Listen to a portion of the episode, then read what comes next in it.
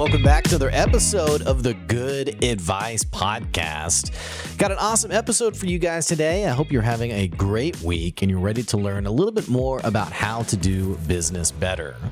On the podcast today, we got an amazing person, Elizabeth Prenger, who joins the show today. She is a serial entrepreneur and an incredible startup founder. She's the founder of the Assicle. You can find out more at assicle.com. It's a reusable compress designed for women to help recover from childbirth. She's also the co founder of Fem Health Founders, an organization that's designed to help create a more welcoming ecosystem for women who are looking to scale their businesses in the health and wellness spaces. Lastly, she's the founder of Prose Creative, and she understands that your words matter when it comes to talking about the amazing business or service you offer.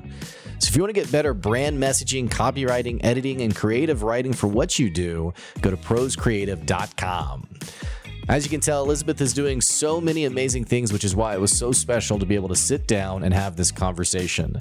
Now, I will tell you, in the history of good advice, we've never had an interview where I've forgotten to hit record. However, there's a first time for anything. So, as we jump into this conversation, you're actually going to be jumping into the start of the re record process with Elizabeth, who was so kind and gracious to go through part of this conversation again. All that to say, stay tuned and enjoy this episode. You're going to learn thing or two about how to do business better.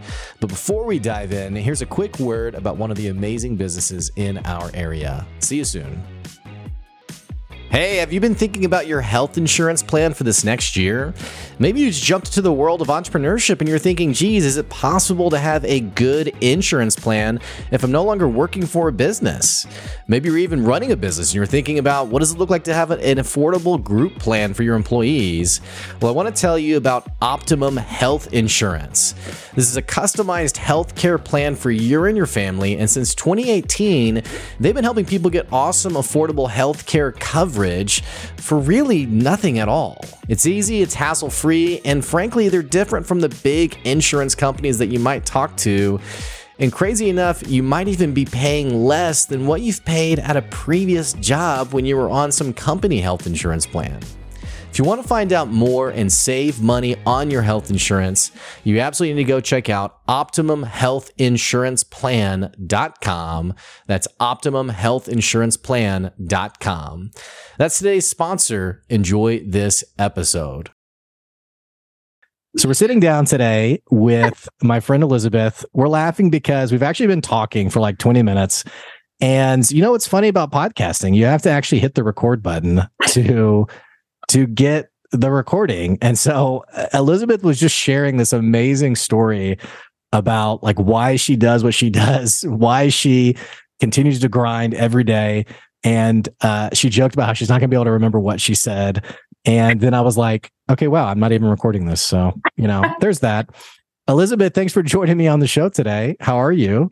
I am, uh, again, I'm doing very well. You're like, I'm you. still doing good. So, um, like like I mentioned in our intro, uh, Elizabeth's joining us today. Um, she has her hand in a few different projects: um, Fem Health Founders, Prose Creative, uh, Assicle, which I want to talk about again.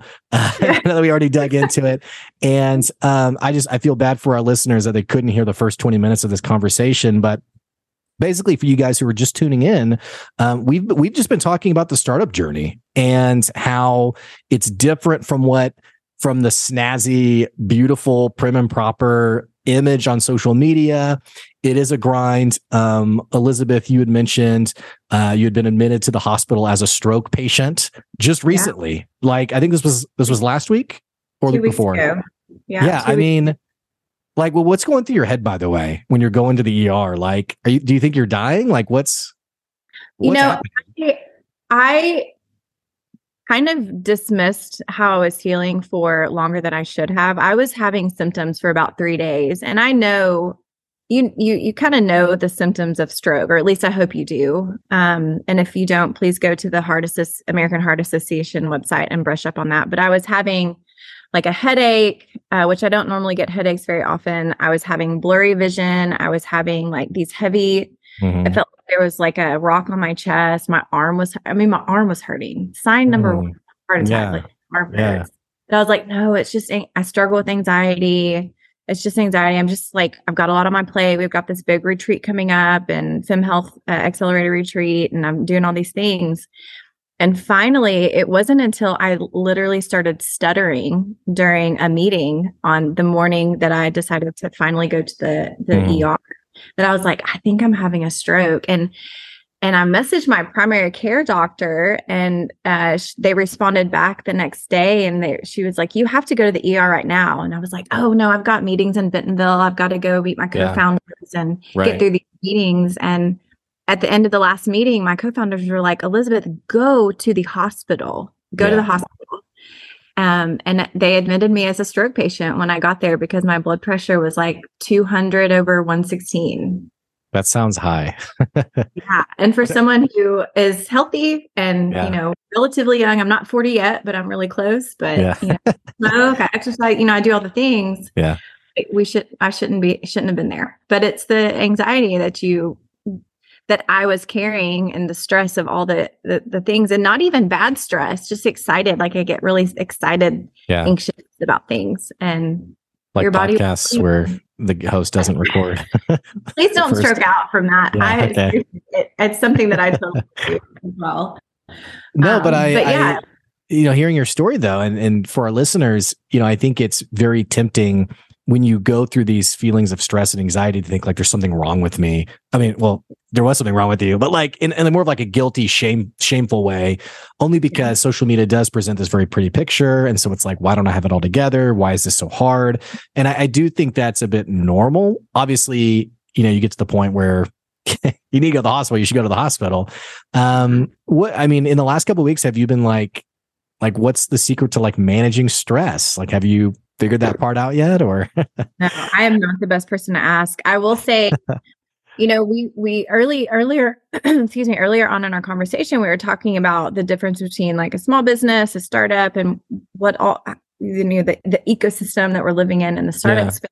And i think when i was when i first started my first business prose creative i didn't see it as a startup. I saw it more as a small business as a, a, a service based business and I gave myself more time to meditate, to mm. go to acupuncture, to mm. yoga, do yoga, and felt really, really good and kind of had this like slower pace. It was just me that I was worried about and my and my clients, but I didn't feel nearly as much pressure as as I do now as a startup founder. And I don't know if it's a just a brain shift, but I don't make I have not made as much time for the things that make me feel good. The the yoga, the meditation, the acupuncture. I don't even think I breathe the same way that I breathe as a small business owner versus a startup founder. What do you think uh, the difference is? Like, what do you think I, that is? I I think so. I don't know what the difference is. I think maybe it kind of goes back to that the difference between the small business and the startup. You know, the startup is meant to be like massively scalable and you're selling yeah. a product or, or a service at scale to the masses and it, right. it, it feels really big and complex and you have the you know you have typically a startup requires capital resources so you're fundraising and then you have a board of advisors and you have investors right. to navigate vc or is it angel or is it an sbi yeah. what are all these yeah. acronyms ah! yeah. you know we're talking about the alphabet soup of the startup world and it's just it's a beast to take on especially if it's if you're a solo founder like right. like with Assicle now with Fem Health Founders, I'm fortunate to have two incredible co-founders that are also building scalable businesses. So we're able to speak a very similar language about investors and um, you know the research and the building a board of advisors and all the things that we do on a daily basis. Mm-hmm. But it's it's a, a whole nother level of stress as a business owner. Yeah, there is this other part to it. Like the whole, I was talking to someone because they were asking, like, hey, do you help startup founders? And I was like, yeah, yeah, I've worked with startup founders. And they're like, oh, like with like their pitch deck. And I was like, well, no, I don't. I don't pitches. We need to talk about pitches. Yes. Yeah. Well, I mean, I, it, it, like early on, I'd get questions like this and I just kind of opened my eyes to, you know, as a, as someone offering something, selling something, whatever it is, you have like the actual product you have to take to market. And then there's this whole other beast around investing, um, you know, pitch decks, going to being part of accelerators, funding, um, all of this stuff. And then like and then also like figuring out like wait are, we're we're pre-revenue like so i need seed funding. Well when do i move to series like what is that exact like learning like yeah. learning like the process of like startup growth as well. Um it's a lot it's a lot to balance i feel like it, it's a lot and I, I i found myself early on in my journey kind of the infancy stage of Assicle I was seeking advice from anyone and everyone that would give me time. Mm-hmm. And it took me a long time to realize that not everyone has usable advice. And I was trying right. to use every piece of advice because I felt like they gave their time and their yeah. me. So I need to use it. I need to be a good steward of that. And I wasted a lot of time um, of my own time and of their time trying to force advice, not force advice, but try to learn everything from everyone. But you, that's not yeah. advice strategy that you need to be very I, I, what i've learned is you need to be very strategic about who you want to seek advice from because not everyone understands your target market your solution the pain point that you're you know solving um, and that was a really hard lesson to learn so um, that's one piece of advice that i would like to share with everyone is I think Be that's a who you're asking advice from. I think that's a great piece of advice. Um, I'm going to accept that advice that you've given to me uh, because I, I, I think it's so wise in that. And for our listeners, you know, you're going to get a lot of advice and a lot of perspective. And I, it's not to imply that anything's ever given maliciously, but like what you said, that the context is sometimes lacking. Um, I had someone one time who was like, "You need to, you need to write a book. You need to write a book." And is it is that a good idea? Probably. Would someone buy it? Maybe my mom would. I don't know. Um, you don't know, discount I, it. but but like the more I thought of it, I was like, that's just not a good use of my time right now. Um, so the advice was was given in good faith or good motivation. Um, and it works for a lot of people. Like I have a friend of mine who just who just launched her book and it's going great. But I think what you just said is a really valuable insight. It's that ability to learn what to take, I guess, and what to politely say no to, I guess. Well, you can always take it, but you don't have to do anything with it. You can just kind of let it sit in your brain and then maybe you can use it down the road, but yeah. you don't actively apply it. And I'll I'll use Assicle as a good example because my product is meant for postpartum women to help recover from vaginal tearing, hemorrhoids, anal fissures, all these lovely pain points that happen during childbirth that nobody talks about. And when I was asking for advice on prototyping from a man, they he did not understand what the use case was. But then when I ask a woman, biomechanical engineer, they're like, "Oh yeah, know exactly what." Yeah. So to work with someone who understands, like for me, the problem is torn vaginas and ripped open assholes. I'm going to say assholes. Let's do it. They're better. Yeah. Um, if you don't understand that pain point, you're not going to be able to help me create a solution for it. There, and you know, there's such there's something so wise there. Um, it makes me think of. Um, I was talking to someone early on who was seeking advice, and they asked, "Well, do you do you have kids?" And now I have two beautiful kids, but back then it was like, "Yeah, I have a dog." and oh. he was like, "You know, I think respectfully, I think I think maybe you're not a great you're not a great person to get advice from, which I took personal. I was like, I I give good advice. It's the name of the business. But now that I have kids, I'm like, oh, okay. Um, and you know what's so funny learning about Assicle? Um, so my wife Joy, we were on a walk yesterday, and she went to go see a friend of hers um, who she hadn't seen in several months. Uh, and her friend has a seven month old.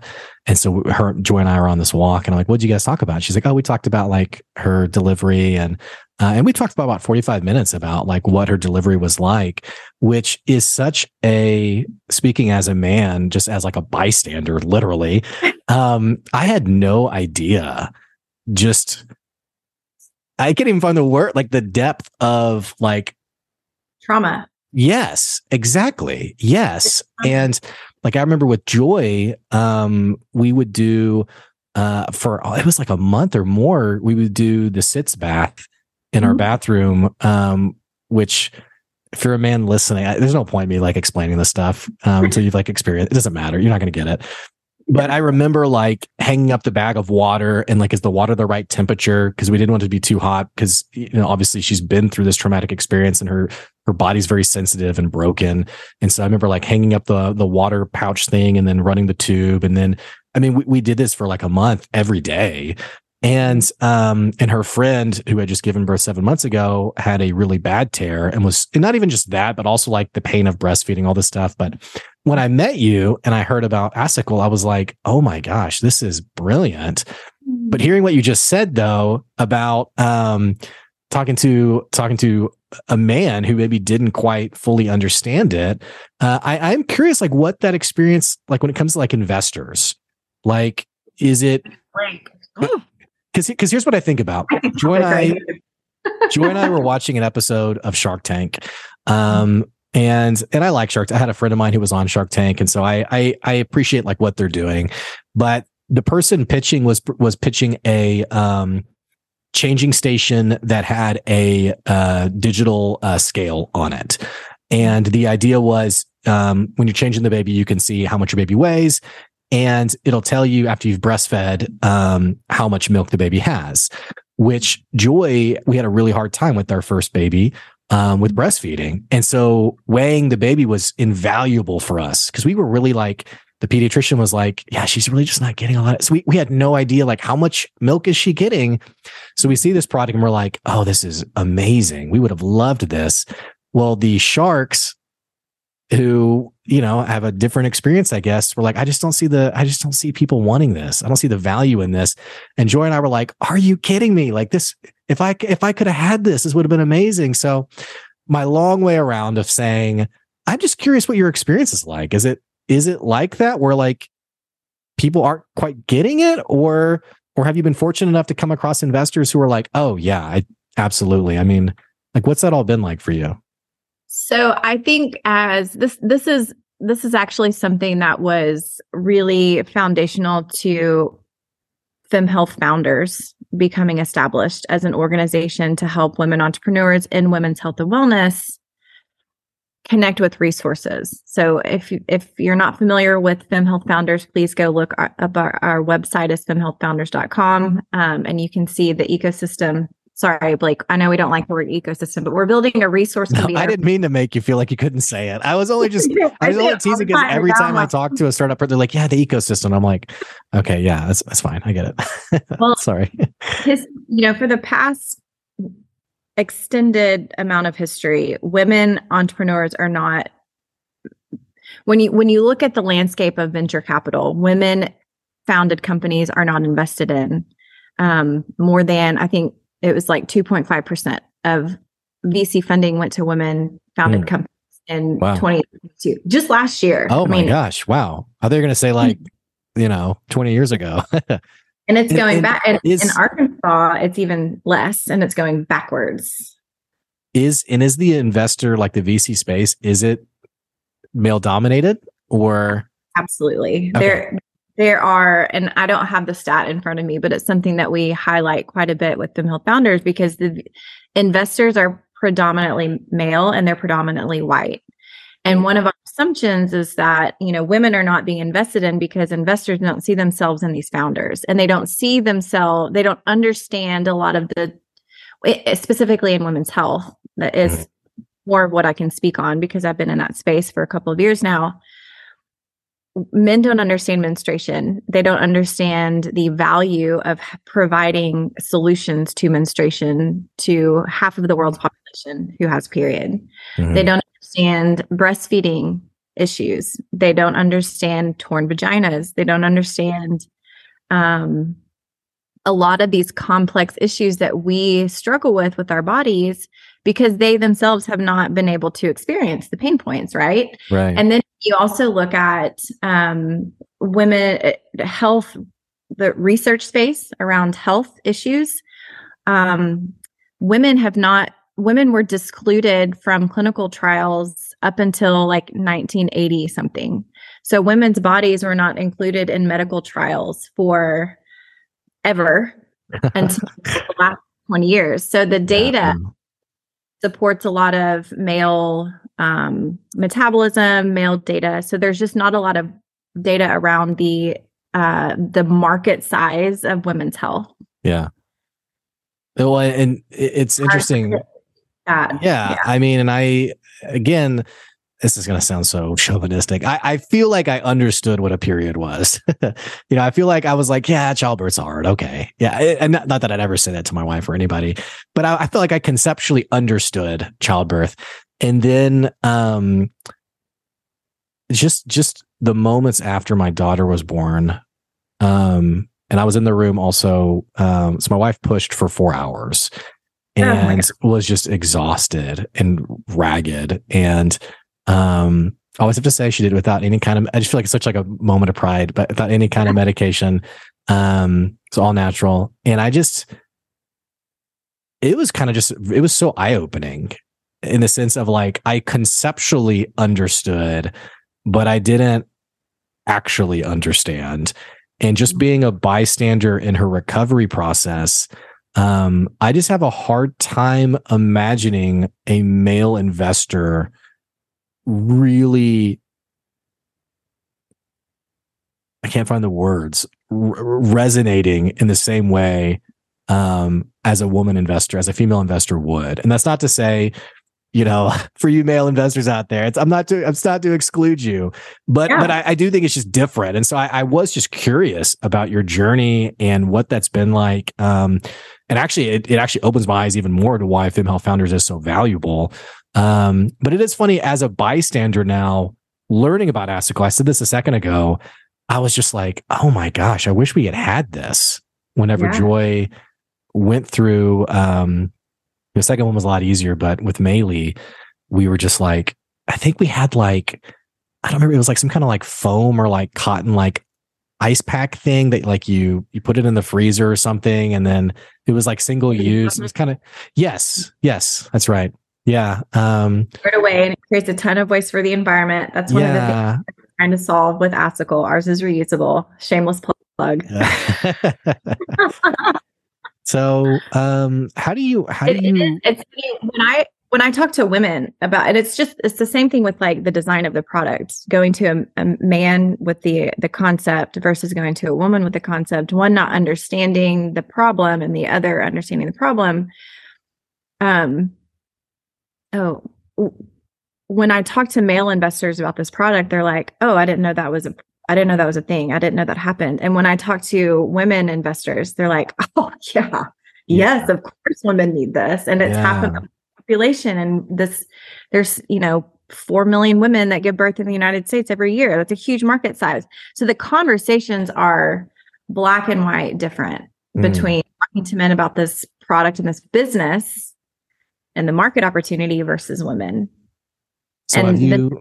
knowing how few women investors there are versus men, it's it's hard.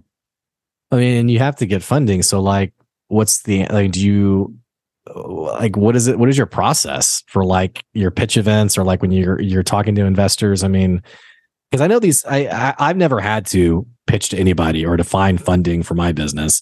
Um, but I had a friend of mine who did a um to your door food delivery service. This was pre COVID. Never yeah, could get Hunter. enough funding. Uh, what's that?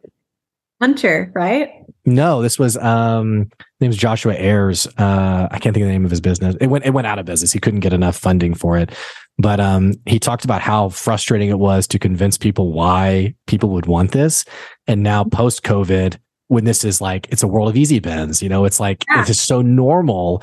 He's he's not resentful, but he's just like I can't believe these people did not believe me that this was like a valuable thing. So I'm just curious, like, do you have like a, do you have two separate pitch decks? Like what, like how yeah. do you, how do you go like through this five. process? Okay. I have like five different pitch decks. Um, pitching is a very complex process and it's, it depends on what kind of funding you want to go after. You can get um, angel investors, you can go, which are more like individual mm-hmm smaller check sizes. You can go the venture capital route, the VC route, which is ooh, intimidating um, and also very, uh, th- they're expecting really large returns right. in a very specific time frame. So it, it's less founder friendly, but it, sometimes it's necessary for the companies that really need to scale fast, really fast. They need a lot amount of, they need a large amount of capital in order to go to market or to scale or whatever they're setting out to do. Or you can take out a, a traditional loan, or you can apply to you know 10 pitch competitions and try to win non-dilutive funding which non-dilutive means the funding that you're receiving they're not taking any equity out of your company. It's simply like a business grant. Um, so there are lots of options and it's you know it's you have to navigate it. You have to kind of make some decisions around how much of your company you're willing to give up um, you have to make a decision on around what kinds of investors you want to be working with because an investor is uh, almost like a marriage. Like you're going to be with that person or that firm for mm. five ten years. Um, there's there's not there's no one answer. You just have to kind of write down what you want and then try to go after it and surround yourself with advisors and mentors that can steer you in the right direction. Kind of going back to our one of our previous talking points of like don't ask for advice from everyone. Yeah. Be very strategic about the advice that you're seeking and who you're seeking it from. So all of this on top of running a business um, yeah. is stroke worthy. I, I, don't know. That's a bad um, plan. Words, all the sports. If this is this, that I don't know how many of your listeners have young kids, like elementary age kids, but the youth sports right now are insane. Yeah, I'm pretty much like, we're never going to do this, and I don't care. Like what people say. Like we have, I mean, our kids are too young still. I have a three year old and a one year old, but we have close friends who their kids are, I think, seven and nine. And like yeah. every day, every week, it's like, when do we want to get together this week? And it's like, oh, you know, so I'm I'm in a phase where I'm like, you know, the dumped ex who never gets to see my friends because they're kids, you know. So naturally, I'm peeved about it, but Seriously. it is a lot where we have two our kids are four and six and two boys and they're obsessed with sports. They love baseball they love soccer they love football they love all like they are sports fanatics. And so we're in four different sports right now and it is unrealistic. Yeah yeah. So yeah. Well so like um have you just had to build like a pacing i guess? Because it's like you know, it's it, this is something else. I think it's hard for people to understand when they hear about someone being an entrepreneur. Because I I have friends and family who are like, you know, oh yeah, man, like what's your work? This must be just great, and they don't necessarily see like it's Sunday night, and you know, Joy wants to like watch a movie, and it's like I, I really have to get some things together for the week, or it's like you know it's six o'clock and I hear like my kids are screaming because and my wife needs help. And I feel like the tension between like, man, I really have to finish, but I also want to be present. Um, and I don't know if that necessarily ever goes away, but I am curious, like your pacing, because I, I, for you, I put it in three buckets as an observer. Being a parent, you mentioned it earlier, being a parent and a spouse, um, being uh, someone who is not just um, looking for funding, but just is is cognizant of like the scalable part of the business and then like purely being a business owner. You have a product, Assicle, that you want to sell. What does it look like to develop it? Continue to, to develop it, um, get it in front of customers, take like all the things that we as normal business owners are doing. Like how do you how do you find your pacing for all of those things? Or or or do you? Is it a mess? I don't know. yeah. I mean, I think that's that's why I was in the hospital two weeks ago. It's that I haven't done a good job of pacing myself. I think um there there is a a good amount of patience eh, that is needed for um in entrepreneurship but also a, a major sense of urgency so being able yeah. to kind of and the word balance is unrealistic in right. this space there's yeah. no balance kind of it ebbs and flows and and i i am taking advice from a very wise entrepreneur uh, that i am lucky to have it as a mentor and friend. But she's like, doesn't dedicate Monday to just plan. Hmm. Just plan out your day. The first half of Monday, just sit down, like, what do I need to do? Kind of look at the overarching KPIs, objectives, you know, whatever structure it is that you have designed as the best resource for your business. and plan it out so that you're not I, I find myself feeling like I'm spinning my wheels. I'm like doing all this stuff, but I'm not actually I don't feel productive. But then when I look back, I'm like, oh wow, I did all that stuff. Hmm. And now I'm and now I have a you know a, a, library of pitch decks and i have a i've developed a list of of uh, key stakeholders that i want right. to continue moving along the journey with Assicle or with Fem Health Founders or with prose creative and i had to make a very intentional decision to scale back one of my companies so that i can focus on the other two right so that's a really hard decision to make um, to um, decrease my workload and my project load with Prose Creative so that I could scale up. I, I had more time to dedicate to Assicle and Fem Health Founders. And sometimes you just have to give. I, uh, one of my friends made a great, um, it's not allegory, what's the, like a metaphor of keeping all of the balls up in the you have to juggle all these balls but make sure the glass ones stay up like all the other ones yeah. can kind of they're fine, but make sure those glass ones stay up. So, what are the pro- priorities and what's most important? Yeah, I've heard of it. Um, I have a mentor who he calls it uh, crystal balls and rubber balls.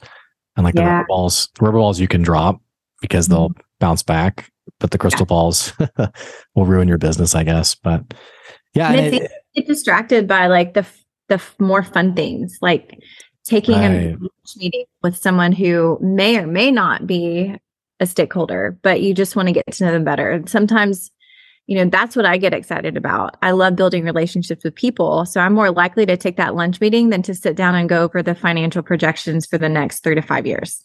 Yeah. But financial projections are so important. so I need to sit my ass down and look at those spreadsheets. And I, I think, I think sometimes people, I think, don't understand what you just mentioned in the sense of like, is that like snooty in some way?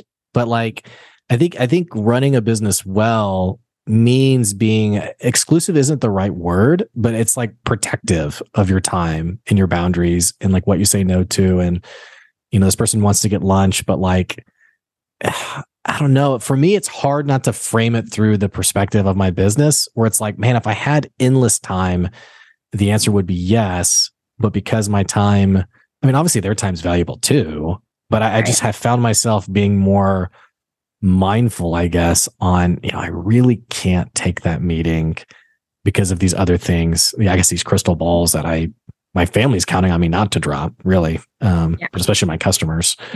Um, exactly. And I find I, I get FOMO myself. Like I hate missing out on the happy hours and the, you know, the more social and I get a lot of value out of social gatherings because I think I do a very a really good job of creating relationships that could organically turn into professional relationships, whether it's mm. copywriting support with prose or whether it's a potential donor for Fem Health Founders or whether it's a customer for Assicle. Like I, I think I do a good job of that. However, now that I'm setting some boundaries for my family as well, I'm I can't go to all the happy hours and I'm okay with that now. It yeah. took me a while to be like, oh gosh, I can't go to Maxine's tonight and meet up with this group of women and da da da. Um, but, you, but, you, still found time to come on a podcast, technically twice, since we had to record, because we had to record it twice. so, so, and here's what's interesting. I think people listening, uh, and I, I hope you guys haven't walked away with like, entrepreneurship's miserable. I mean, because obviously, I but, but, I, but no, but I think this is. Uh, here's what's really funny. I've talked about this a lot on the podcast because I've had so many people who've come on, people I have deep respect for, um, who are out there building their businesses. And many people come on the podcast who are, um, like I mentioned earlier, seven, eight figure businesses. And I've never had anyone come on and tell a story unlike yours in the sense of, oh yeah, it just, it was so easy. It just happened. Like every, literally every person who's come on has told a story like yours of just the grind and the mess, I guess, of entrepreneurship. Uh, so I think our long term listeners resonate with that. But I'm curious for you specifically, it it is not quite as sexy as social media presents entrepreneurship to be. Excuse me. Um, what? Why do you do this to yourself? why do you? What gets, what gets you going every day, every week? The the zest of it, the yeah, like I'm gonna, I'm getting after this. I'm making this happen. Like why? Why do you keep doing Assicle and like moving forward with this and, and, and continuing to push on through this? Yeah. So I think this is one of those questions that I answered before the hit record button. And I was like, oh, it's a great answer. So I'm going to But I think there, there are three things that I think keep me highly motivated and um, to, to continue doing this work and uh, potentially ending up in the ER, but I don't expect to do that again anytime soon. Please don't go to the ER. Yeah. so I think the, the first one is me kind of looking back and remembering what it was like to be a new mom myself, um, experiencing the, you know, the, the physical pain and the emotional and mental pain of childbirth. And I have a, an incredibly supportive spouse. I have family in the area. I have a strong community of friends and, and, um, you know, neighbors that were caring for me, but I still remember feeling so isolated and alone because mm. society tells us as as moms that we should be able to do it all. You have mm. a baby, start working out after 6 weeks, you get back in the saddle, you go back to work and it's, you know, you just that's just how you do it and that's not the case for so many women. And so I think being able to provide, you know, if Assicle can be one kind of funny, shining, pain relieving point in their healing journey, it's totally worth it to me. Um, so helping moms is is just truly a passion. The second one is um, uh, uh, throughout my professional career, um, politics has been politics and community engagement has been a big role in in how I work. And uh, women's access to reproductive rights and healthcare has been kind of one of the strong platforms that um, that I have maintained over the last 20 years. And I think the work that we're doing with with Assicle, with advocating for women and advocating for access to products that really help our health journeys, um, and then also the work that we're doing with Fem Health Founders around mm. policies impact, you know, research and funding for women entrepreneurs um, is incredibly important. Um, and the third one, shit, what was it, Blake? This is my second one, and the last one uh, you're, you're, so far, you're two for two. The first two have been really great. So I'll have to come back to that. There's a there's a third one that um I'm sure you said it earlier too when I doped and realized I wasn't recording. It'll come to me. But there's a third one. I, and, and you know, it is it's it's a lot of work, but it really is it, it's very fulfilling. Yeah. Um I can't I couldn't see myself doing any anything else. Um so I, I just recorded a podcast episode. It's not live yet, but I was I was thinking about this topic of like the long-term grind. And the thing that I eventually landed on in talking about this was you have to be passionate about helping people ultimately. And um, so I'm not surprised to hear you say that. Like if I can make the difference for one person, like it's worth it. And I have mm-hmm. found that that perspective to be the case for people who are working years on end to grow up their their their startup, their business, what have you. It's like this deep longing, passion, maybe even obsession with I I see the need and I want to help people. Um, and I, I see that I hear I hear that in you as well as you're talking about you know wanting to help people. Um, and then what I mentioned in the episode was um, I think the secret sauce is both doing that and then finding a way to make money with it as yeah. well. Um, which Assicle, like I said, I'm, I'm not just, you know, being polite. Um, I really, as a bystander, I really like the product and I can really see it being something valuable. Thank you. Yeah, it is. It's a massive market. I mean, if you look at the, the population of the world, you know, 51% are women and you take a you know a chunk out of that population size that have kids and it's still massive mm-hmm. 95% of all vaginal deliveries result in some level of tearing that's mm. a lot of vaginas and then that doesn't even encompass hemorrhoids and all the other trauma that happens uh, during childbirth so it's a significant market opportunity which kind of going back to the investor conversations it's it's something that I really have to hone in on when I'm pitching to investors or doing these pitch competitions because you know women's health is just kind of glazed over unfortunately which is so surprising to me but in a cynical way it also kind of makes sense and not not like in the sense like it's right i just mean like i I see why. Um, which now I'm at the point of the conversation where I can't remember what's what we've said under recording and what we haven't. So I'm like, are we repeating this or um yeah, it's and then, and then if you take into consideration the the state of healthcare, like nobody really trusts the healthcare system in the United States anymore. So we're seeing an emergence of direct to consumer brands, um, kind of unconventional approaches to healthcare delivery. So it's mm. kind of it's a really exciting time to be involved in health innovation, women's health innovation. And as someone who likes to kind of disrupt shit every once in a while, like it's kind of fun to be a part of the conversations around like, okay, women are not being cared for in the manner in which they should and such a critical part of their women's health journey as delivering a baby what can we do to change that and we're probably not going to work with hospitals initially because hospitals aren't adapting the technologies and the innovations that we're wanting to see in the near term because yeah. it's a you know it's steering a massive cruise liner versus a little speedboat that we're yeah. in, in entrepreneurship you know i guess i guess it depends on the hospital right because like my sister-in-law is a travel nurse and she's talked about i don't know if progressive is the right word but like hospitals that are very pretty much like whatever you want like we will make it happen and then there's other hospitals where she's like man, if you're not doing it exactly the way they want you to, this is very difficult. Um, so I guess, I guess, yeah, it's going to depend on who you're working with. And, but I really like what you mentioned about that direct to consumer. Um, cause, and also what I think of is, and I'm sure you obviously know this is your product, but, um, some of these things I wouldn't even know I would need until after I left the hospital. Like Joy and I had no idea what the recovery process would be like until she was, you know, at home, still bleeding. You know, mm-hmm. I can't think what that pad's called that you sleep on. That uh, people that don't have kids, it's going to sound really gross, but it's just it's just is what it is.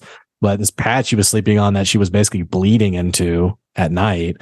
Um, you bleed a lot after childbirth, regardless of vaginal or C-section. Um, not not a lot of people know that going into childbirth. And, and another thing, you know, since this is an advice podcast, I would love to share some advice to anyone who's expecting to have a baby anytime soon.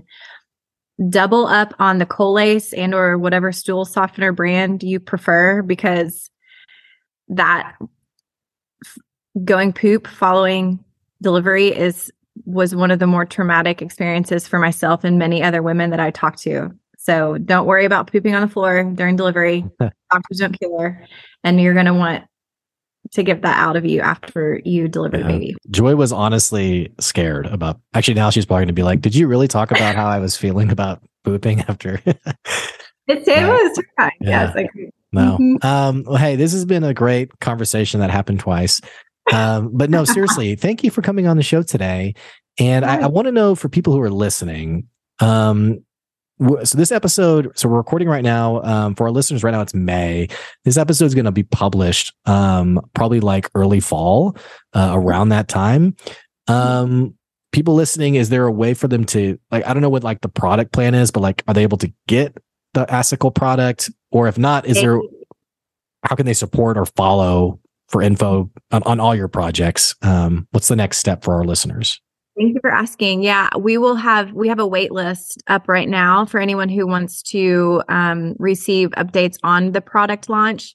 Uh, we're still in we're at the end of prototyping, kind of continuing the R and D stage with the product with the device, and then we'll be doing a fundraise here soon to get capital to go into manufacturing um, which is a very long, arduous process that I don't recommend to anyone, but I'm happy to do it.